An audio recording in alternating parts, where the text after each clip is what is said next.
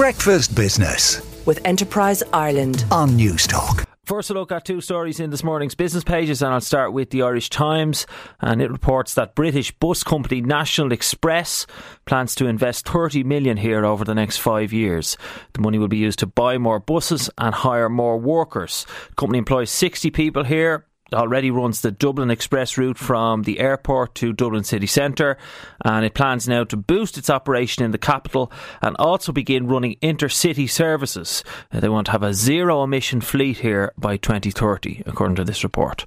Turning then to the London Times, and there's some interesting news out of Heineken's results yesterday.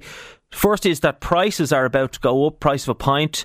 Company said they haven't yet taken action to pass higher manufacturing costs onto consumers, but that is now coming. Significant pricing actions was the term they used, so sounds like a pretty substantial increase. And bear in mind, they don't, they don't just make Heineken, they also make Murphy's, Beamish, Orchard Thief Cider, and Birra Moretti, among many others.